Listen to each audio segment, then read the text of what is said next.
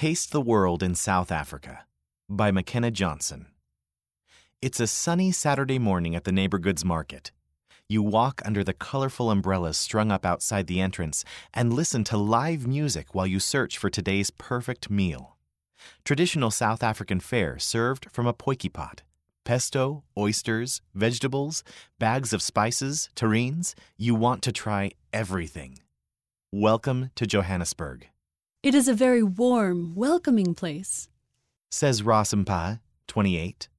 The bubbling energy of Joburg sometimes surprises visitors who might not expect skyscrapers, You won't find lions roaming the streets. Ross says. A university student studying communications and divorced mother of a five year old son, Nate, Ross works as a production support analyst. From her bold palette to her efforts to serve others, she is adventurous, welcoming, and faithful in her daily life. The saints in Johannesburg reach out to each other and to those around them. For example, when the house of Ross's friend Tumi flooded, many friends from church helped clean up the water and cheer up the family, This was a turning point for Tumi's mom, who wasn't a member. explains Ross.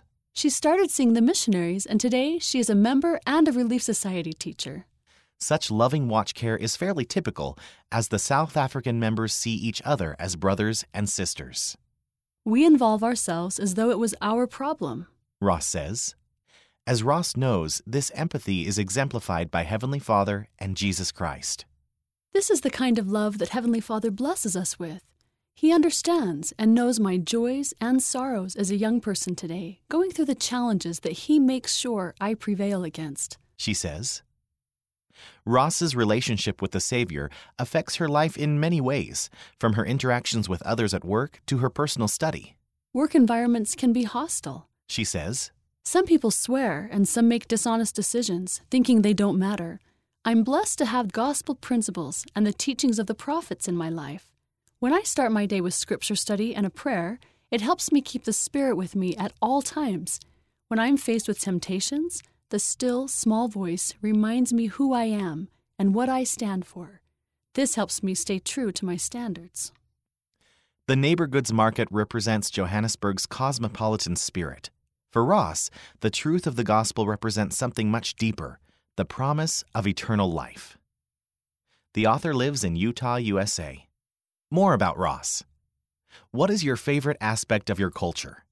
Africans do not forget their ancestors, and neither do Mormons. We do family history and baptisms for our ancestors, and that resonates with Africans. What is one of your favorite South African dishes? Prawn masala. I love hot, spicy dishes. It's prawn in a curried sauce served with white basmati rice. It's very tasty. The Church in South Africa.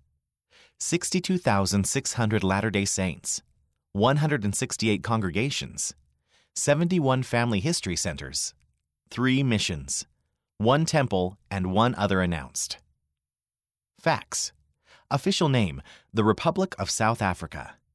Capitals Pretoria, Cape Town, and Bloemfontein. By the numbers 51.8 million people. 1,553 miles, 2,500 kilometers of coastline. 11 official languages. End of the article Taste the World in South Africa, read by Natalie Moore and Ben Cummins.